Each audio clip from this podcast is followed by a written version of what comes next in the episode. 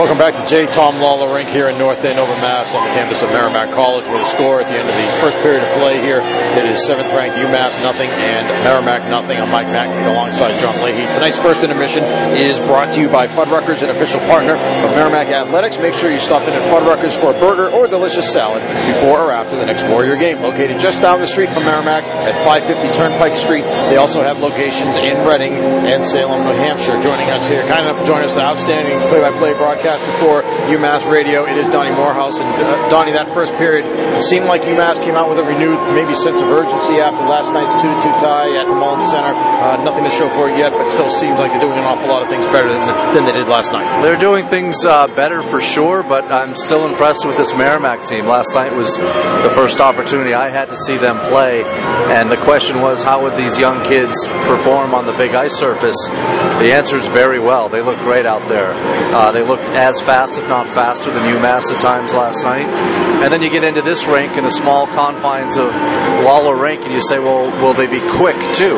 Because this is a different type of speed that you need here. And after the first period, I guess the answer is yes. I told John last night, you know, when I asked him before the game, what's this Merrimack team like? He said, oh, we're young, you know, we can't find scoring. I went up to him after the game, I said, you were sandbagging me. This is a very talented team. You get good goaltending. Uh, you know, the freshman defensemen are very good. I, I think it's uh, it's uh, exciting to see Merrimack playing hockey like this.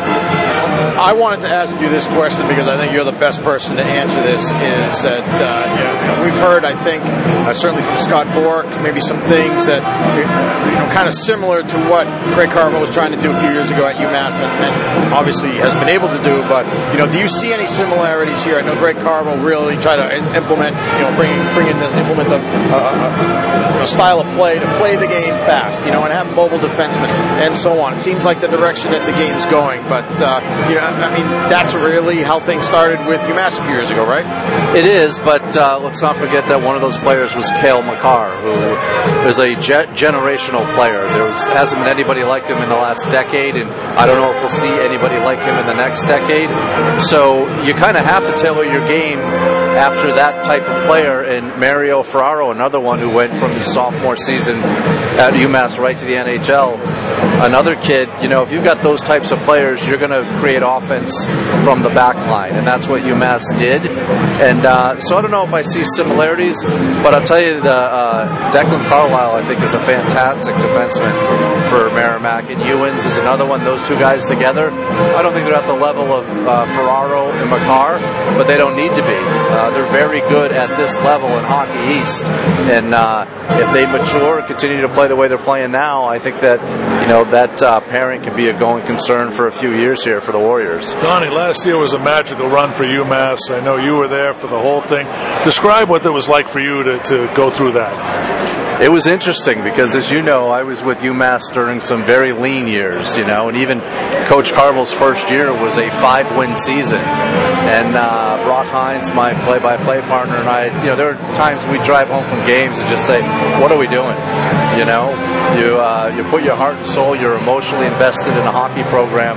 Brock's been doing it for 26 years, and you get five wins out of it, and it's pretty disheartening. So, you know, I think last year was a reward for all the people that have been very faithful to UMass hockey over the years, and uh, it, none of it seems surprising until the very end. Until you're in Buffalo and you know they drop the puck on the champion, national championship game, then you go, oh, this is kind of special. You know, now it's real. So uh, the I think the loss in the Hockey East tournament in that first game to Boston College was very disheartening. Uh, but they had a great regional tournament, and then obviously beating Denver in overtime in the semifinal. Um, it was uh, it was satisfying. I guess that's the best, best way to describe it. Think maybe some similarities there with you know Merrimack's run around the 2011 time frame when they got to the Hockey Championship game before falling to BC. They weren't able to go as far as UMass, obviously, in the national tournament. But you know that was a year also where I remember a lot of folks, you know, same same kind of situation. Had seen some you know some tough years here, but then able to a lot of folks that showed up to the Garden, for example, and able to, to cheer that team on. I mean, great to see. I mean, you, you can extend it to other schools like you know Providence, obviously in recent years, UMass Lowell under Norm Bazin, Northeastern under under Jim Madigan. Remember the years when this was people thought of it as the Big Four. This was a four-team league, right? BCBU, Maine, and UNH. It's not that way anymore. No, year to year it changes. Lowell has been very good. Providence has been very good. You know, we saw that. Uh, that uh, span when Merrimack was a, a going concern and, and certainly uh, someone who was under consideration for the NCAA on a regular basis. And maybe it's UMass's turn. It's very hard to to kind of sustain that level of success, but I think they're at a point now where year in and year out they should be somewhere within that top 16, 17 teams and, and a chance for an automatic bid into the tournament. Where do you see this UMass team at this point of the season? Seven, three, and one coming into tonight's game, seventh in the national polls. Not that that matters, but 500, you know, quote unquote, only 500 in Hockey East play. Um, where do you see where they are and what they need to do the rest of the season? Well, it's interesting because I'm a former coach, so I see all the warts, I see all the missteps, and I see all the mistakes. But they're seven, three, and one, and they have been very dominant at times. Uh, before last night, if you go seven periods back, the third period against UNH, even though it's a game they lost, they were completely dominant. And then two nights in a row, completely dominating Boston University, even though they lost one of those games. So uh, I think they need to find some consistency, you know. And that's this is still a very young team. I said to Coach Carvel, when does this team get old? He's been here for three years, and it's still a lot of sophomores, a lot of freshmen in the lineup. Not like Merrimack, but it's still a relatively young team out there. So they need to be more consistent. If they could be more consistent and fix the power play, and when Mark Del Gaizo comes back, that'll help.